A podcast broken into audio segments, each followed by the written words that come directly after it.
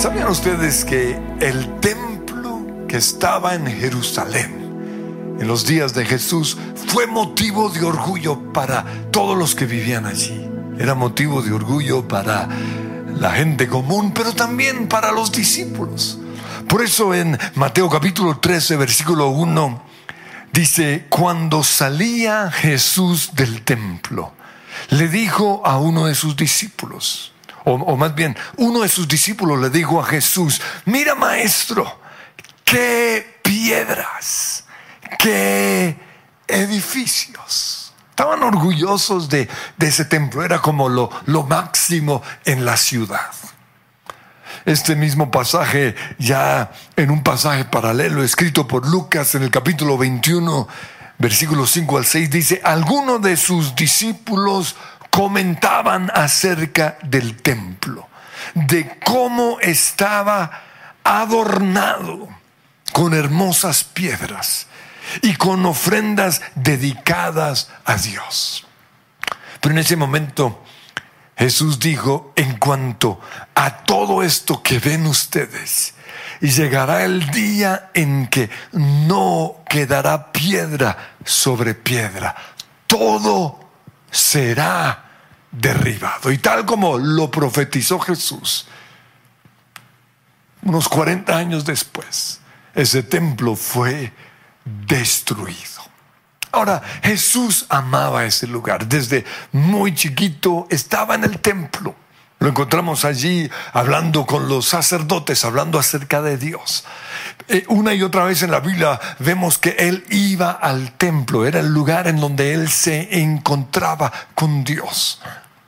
Ese templo había sido construido por Herodes, o había, Él lo había arreglado. Y, y era el lugar en donde Dios se encontraba con la gente. Pero a veces cosas buenas como un templo se pueden convertir en ídolos o en dioses en nuestras vidas. Nosotros todos los que estamos ah, hoy reunidos tenemos las cosas, algunas cosas de las cuales nos sentimos orgullosos. Quizás la casa que usted construyó o la casa en donde usted vive, su decoración y cuando viene gente a, a, visitarlo, usted les muestra todo, mira, mira esta casa, mira estos muebles, ya. es motivo de orgullo, quizás la empresa que usted ha construido. Y no son cosas malas. Lo que pasa es que a veces se convierten en ídolos, así como lo fue el templo en Jerusalén para todos los que vivían en ese entonces. Y Dios en este tiempo está usando la crisis que estamos viviendo para matar o destruir nuestros ídolos. Pues la iglesia, para mí, pudo haberse convertido en un ídolo. No, cuando vienen personas de otras naciones, quieren conocerlo, quieren verlo, y yo les muestro todo. Y, una de las cosas que, les menciono es que esto se hizo con bajo presupuesto.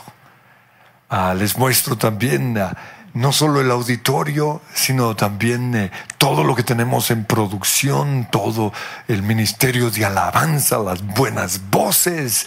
Ah, la gente cuando ya vienen al servicio, ven a la gente a adorar y todo eso es motivo de orgullo para mí. Pero como dije antes, a veces estas cosas se convierten en ídolos. Y Dios está usando esta crisis para matar nuestros ídolos. Cuando yo oí acerca de iglesias en China que eran destruidas o de lo difícil que era para la gente congregarse y les tocaba esconderse, yo nunca, yo Nunca pensé que eso nos sucedería a nosotros aquí en Colombia, porque aquí tenemos libertad. Esto era algo impensable, pero sucedió, no solo para nosotros, sino a nivel mundial. Las iglesias se cerraron y ya llevamos muchas semanas sin poder reunirnos. Y aunque esta cuarentena pase, ya sabemos que no vamos a poder socializarnos ni tener eventos masivos durante mucho tiempo. Eso quiere decir que no vamos a poder reunirnos como iglesia durante quizás dos meses más. Algunos hablan de cuatro meses, de seis meses, hasta de un año. Por eso mi tema hoy es que esta crisis Dios la está usando para matar nuestros ídolos. La buena noticia es que Dios está en control. Y esta es su iglesia, no es nuestra iglesia. Y Dios sabe lo importante es que es congregarnos. En Hechos 2.44 dice, todos los creyentes estaban juntos. No dejaban de reunirse en el templo ni un solo día. De casa en casa partían el pan y compartían la comida con alegría y generosidad, alabando a Dios y disfrutando de la estimación general del pueblo. Y cada día el Señor añadía a la iglesia los que iban siendo salvos. Dios más que nosotros sabe que necesitamos congregarnos. Pero por alguna razón no vamos a poder volver a reunirnos. Y quizás porque la iglesia pudo haberse convertido en un ídolo para algunas personas. Y Dios no comparte su gloria ni siquiera con un templo. Por eso, tal como Él lo profetizó a los discípulos cuando ellos le mostraban con orgullo el, el tremendo templo que tenían, ese templo fue destruido. Ahora, ¿qué es un ídolo? Pues en, lugar, en primer lugar, un ídolo es todo aquello que puede ocupar el lugar de Dios en nuestras vidas. Por eso quiero que piensen qué cosas hay en sus vidas que pueden estar ocupando el lugar de Dios. Ahora, Dios no tiene problema con que trabajemos, con que nos guste el deporte, que amemos a nuestra familia, que tengamos amigos, que disfrutemos la vida o que tengamos plata. Él no tiene problema con eso, pero sí tiene problema cuando esas cosas ocupan su lugar, es decir, cuando esas cosas están antes que Él. Él dijo en Éxodo capítulo 20, versículo 2, no tengan otros dioses además de mí. Pero en segundo lugar, un ídolo es todo aquello que nos impide ver a Dios y oír su voz. Y este punto siempre lo ilustro con lo que le sucedió a Isaías. Dice en el capítulo 6, versículo 1, el año en que murió el rey Usías Vi yo al Señor, dice Isaías, sentado en un majestuoso trono y el borde de su manto llenaba el templo. ¿Por qué fue necesario que muriera el rey Usías para que Isaías tuviese ese encuentro con Dios? Y el rey Usías fue un buen rey y pudo ser una buena influencia en la vida de Isaías. Pero también pudo ser un héroe que le impedía encontrarse con Dios. Usías es un buen ejemplo de la gente buena en nuestras vidas, a quienes le hacemos más caso antes que a Dios o a su palabra. También Usías simboliza aquellos en quienes pensamos mientras adoramos. Porque sabían ustedes que la adoración es un encuentro cara a cara con Dios. Pero si mientras yo estoy adorando, estoy pensando en otra persona o en un problema o en mi trabajo, eso es quizás una señal de un ídolo en mi vida. Pero en tercer lugar, un ídolo pueden ser las personas o las cosas que llenan nuestros faltantes. ¿Qué es un faltante? Es todo aquello que, no recibimos cuando éramos niños, porque Dios nos hizo de tal manera que necesitamos ciertas cosas y se supone que eso nos lo tienen que dar nuestros papás, ¿no? La necesidad de alabanza, de ser amados, de sentirnos importantes, de tener seguridad. Y si esos esas necesidades de todos los seres humanos no fueron suplidos en nuestra niñez, vamos a andar por la vida tratando de llenar esos faltantes. Un ejemplo de esto fue la mujer samaritana. Ella trató de llenar esos faltantes en su vida, esa necesidad de sentirse amada con los hombres.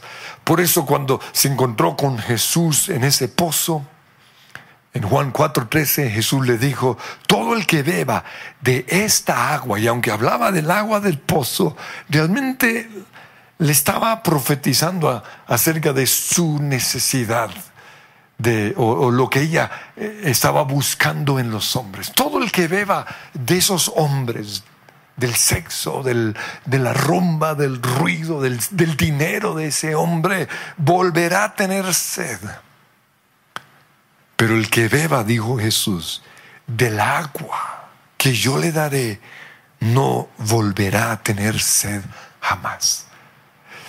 En cuarto lugar, un ídolo pueden ser las personas o las cosas que nos dan seguridad. Y pregunto, ¿qué le está dando seguridad? A una persona carismática lo que le da su seguridad es su carisma. A una persona bonita una niña linda, un hombre bien atractivo, lo que le da seguridad es su físico, su cuerpo. A una persona con dones lo que le da seguridad son los dones. El que tiene dinero, eso le da seguridad. El que tiene un buen esposo, quizás eso es lo que le da seguridad. Y esas cosas que nos dan seguridad muchas veces se convierten en ídolos en nuestras vidas. Pero un ídolo también puede ser las personas que admiramos, nuestros héroes, nuestros íconos de nuestras vidas, o por usar un término de hoy, los influencers, los que nos están, eh, tienen un cierto tipo de influencia en nuestras vidas. Son esas personas que todo el tiempo estamos siguiendo.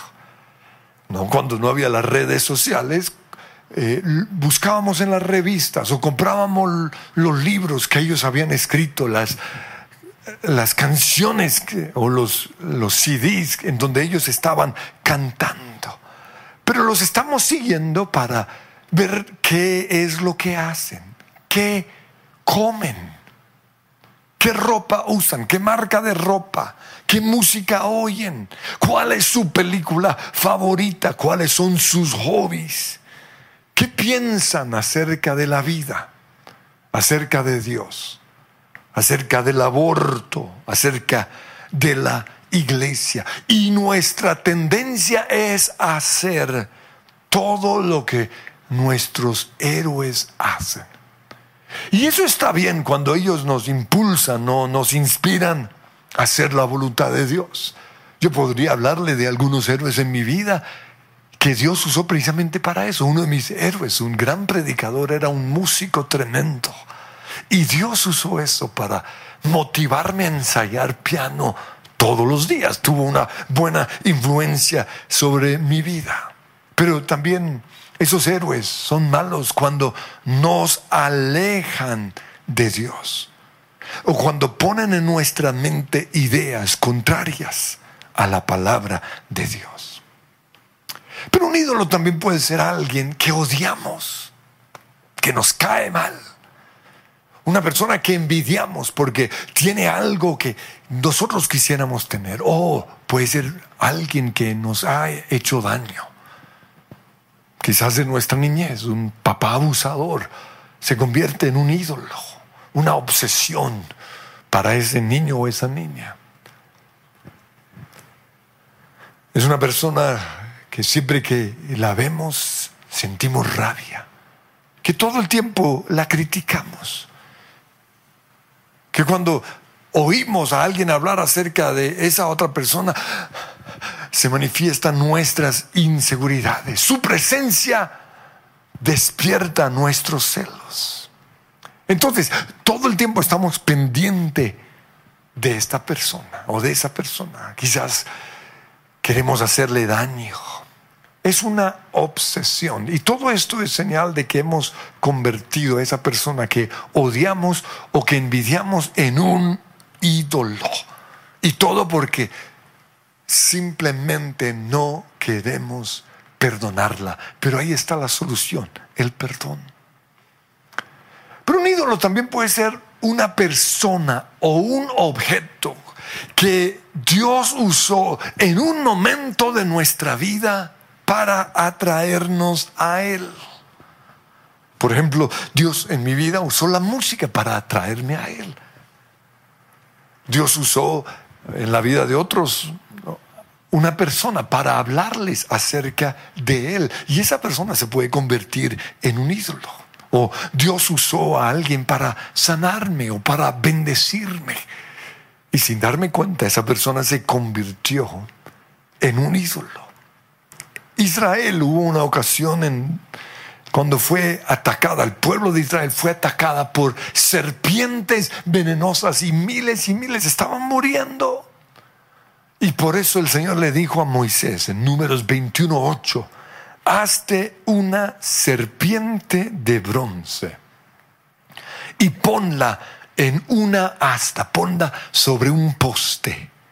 Todos los que sean mordidos y miren esa serpiente de bronce, milagrosamente vivirán. Y, eso fue lo que sucedió. Fue simplemente un objeto que Dios usó. Sin embargo, este objeto se convirtió en motivo de idolatría.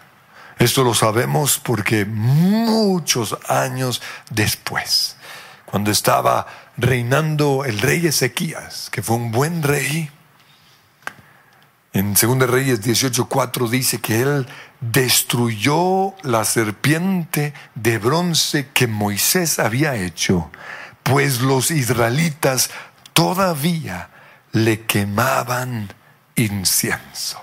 Entonces, estos son algunos de los ídolos en nuestras vidas.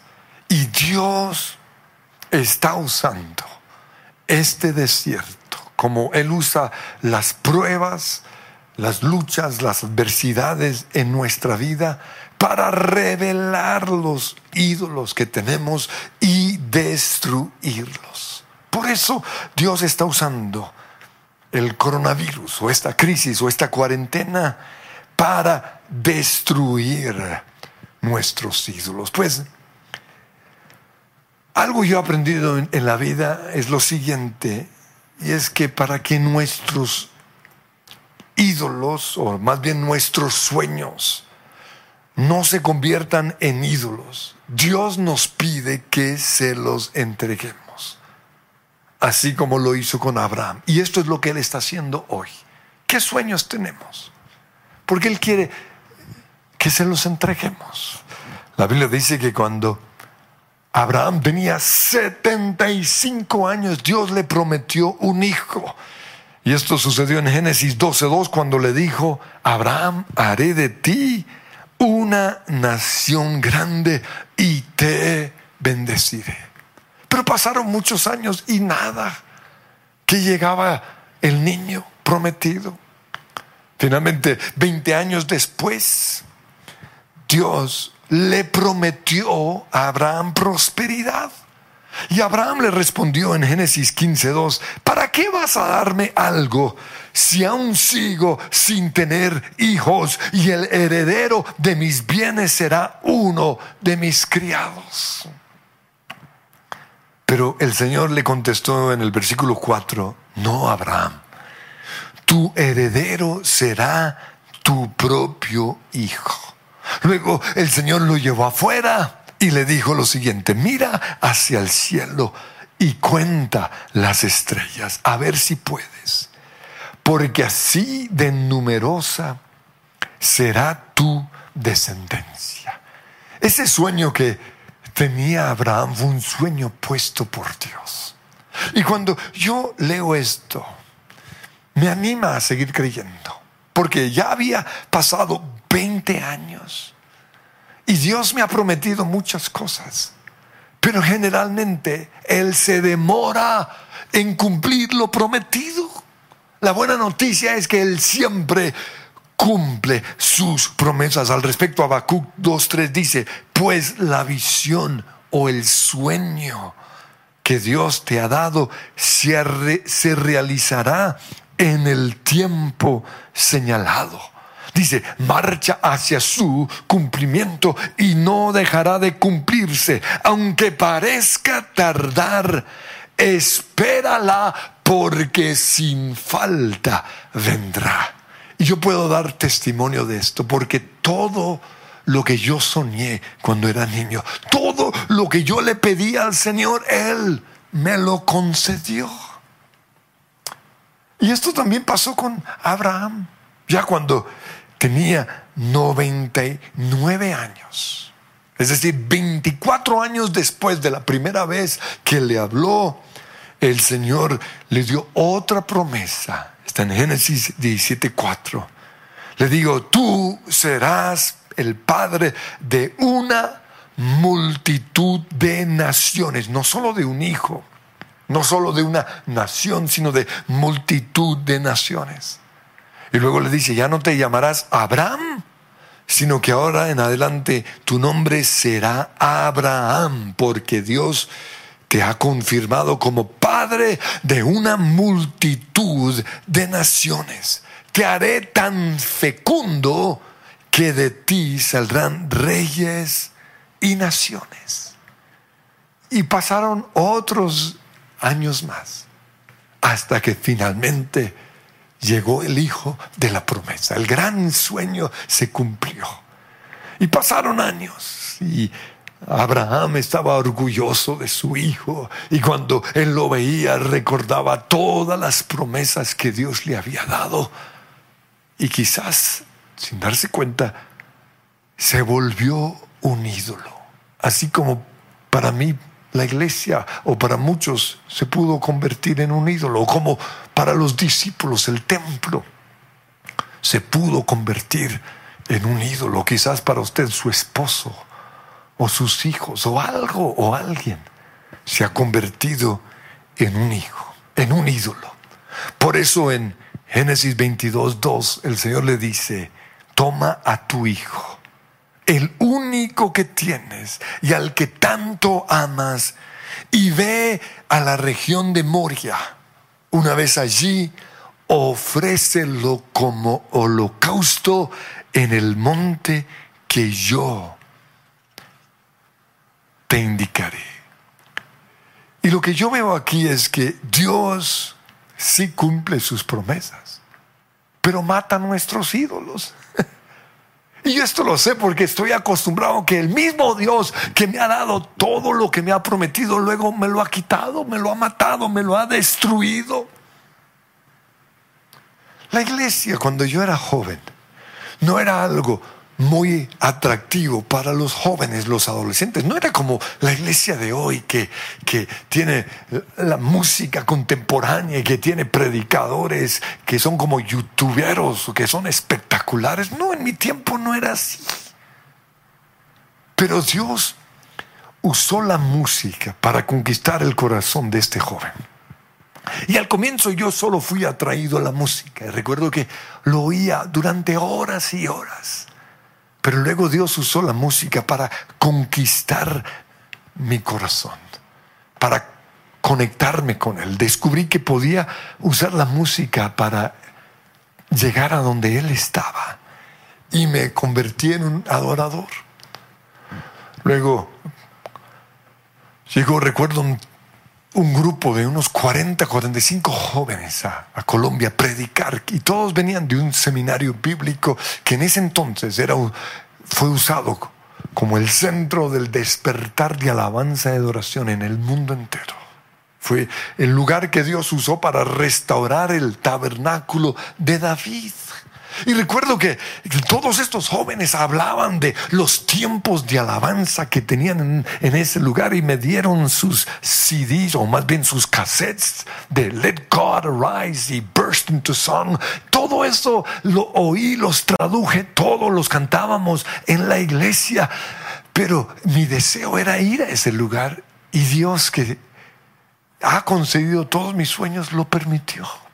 Y recuerdo cuando llegué, mi sueño era entrar a ese auditorio de más de dos mil personas para alabar a Dios con esa banda.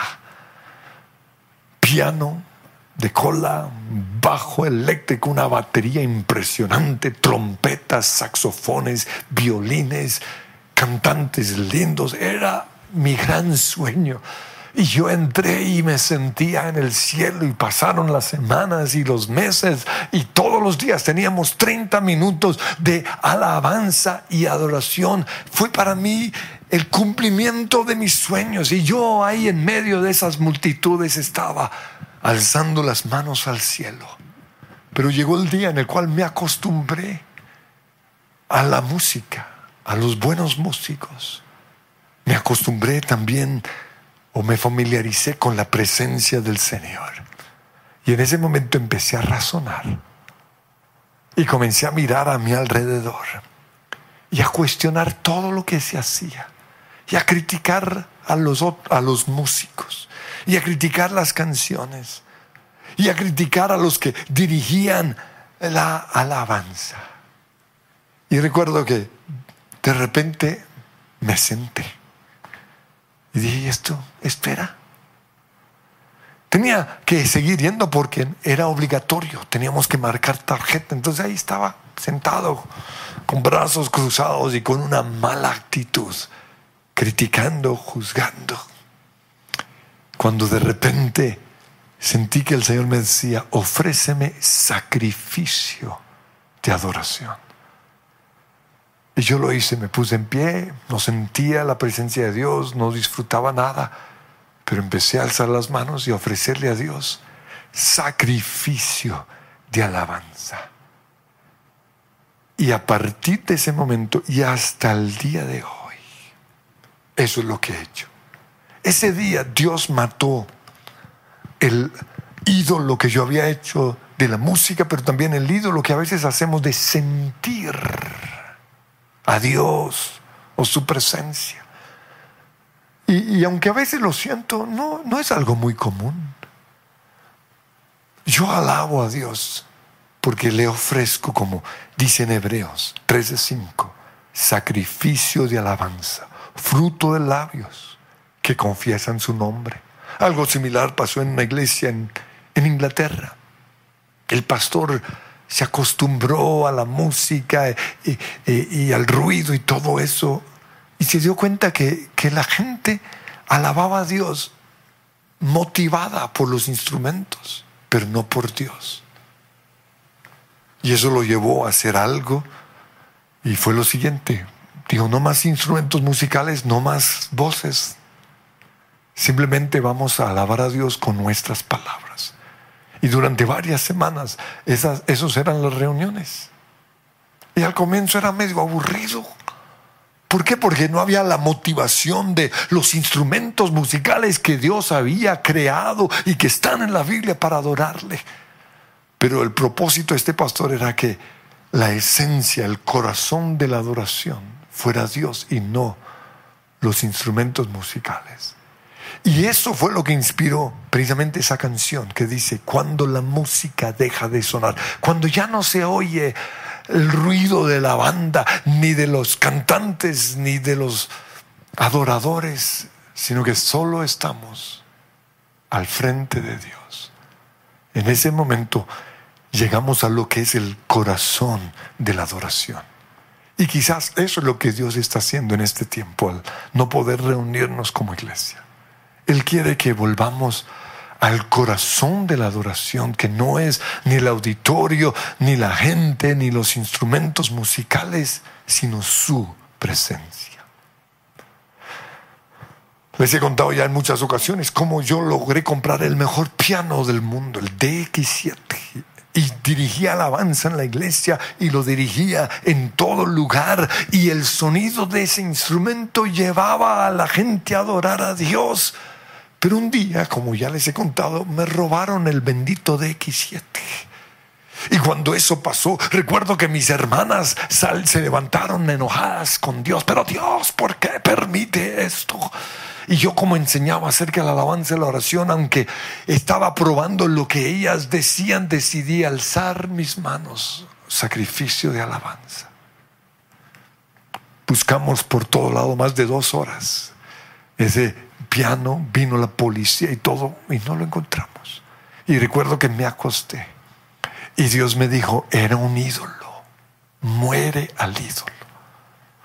Y recuerdo que hice esa oración, Señor, yo muero al ídolo que hice de ese instrumento musical. Y tan pronto terminé esa oración, llegó mi cuñado con el piano en sus manos. El Espíritu Santo lo llevó preciso al lugar en donde estaba. Pero esto sucedió cuando morí al ídolo.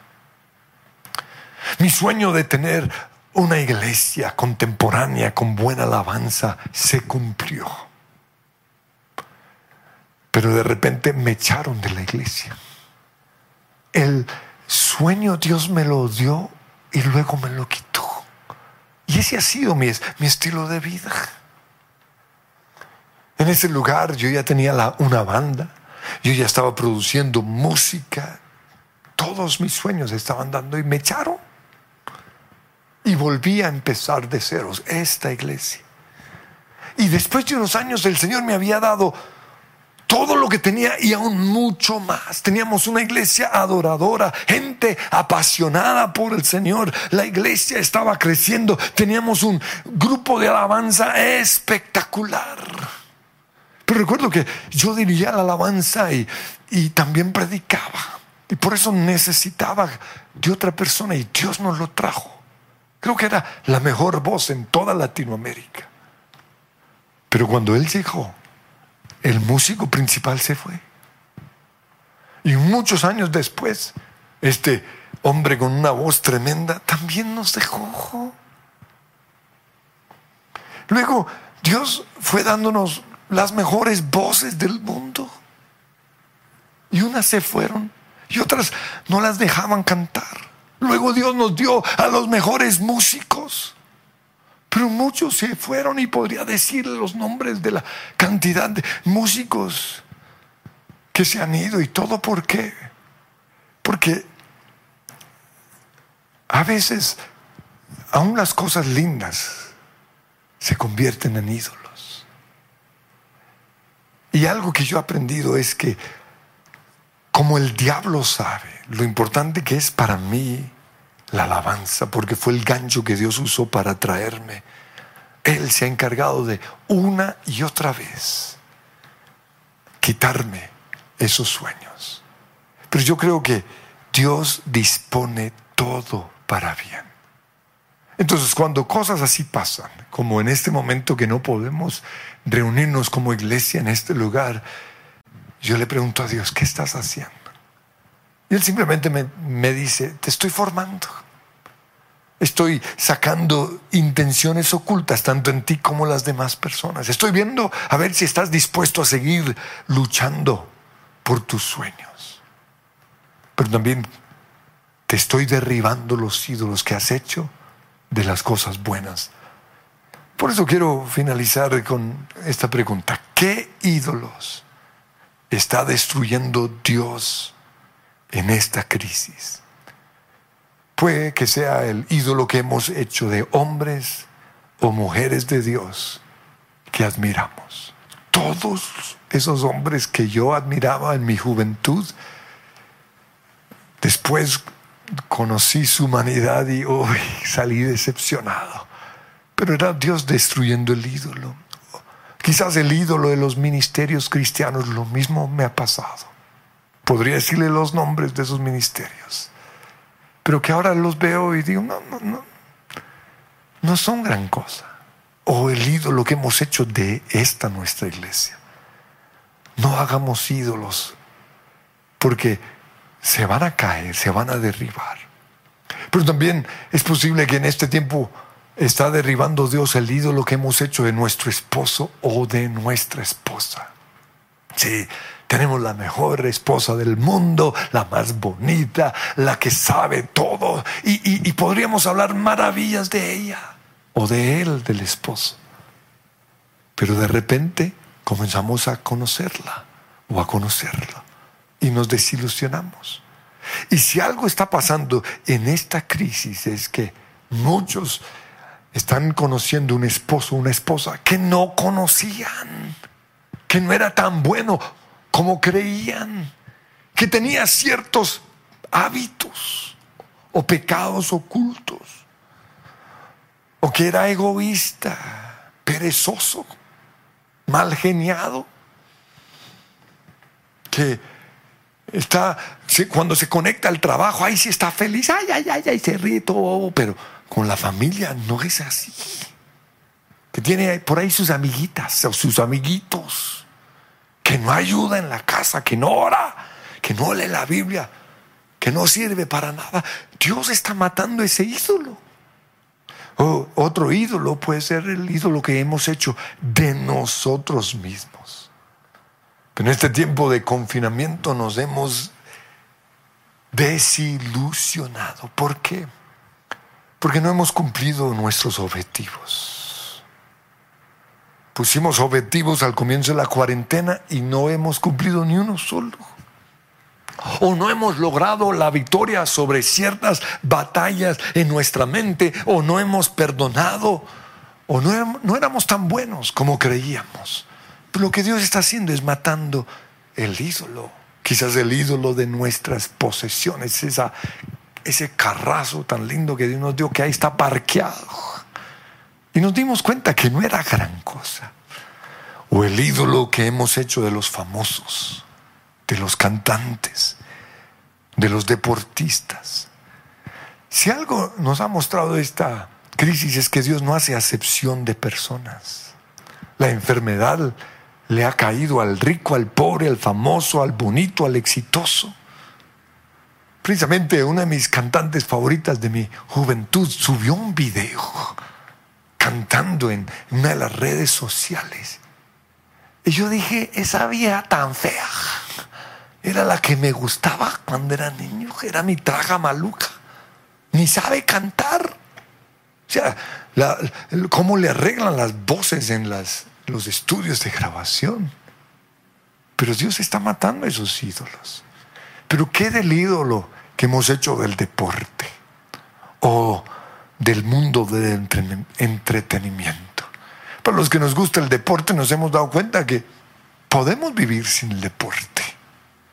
Pero por otro lado, uno de los ídolos más peligrosos hoy es el del entretenimiento. Pregunto, ¿cuánto tiempo le está dedicando usted a Netflix, o a las películas y cuánto tiempo a la palabra o a la oración.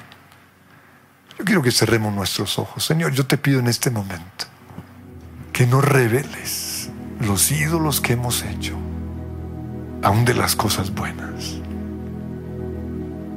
como nuestro esposo, nuestra esposa, nuestra familia, nuestros hijos, nuestro trabajo, nuestra nación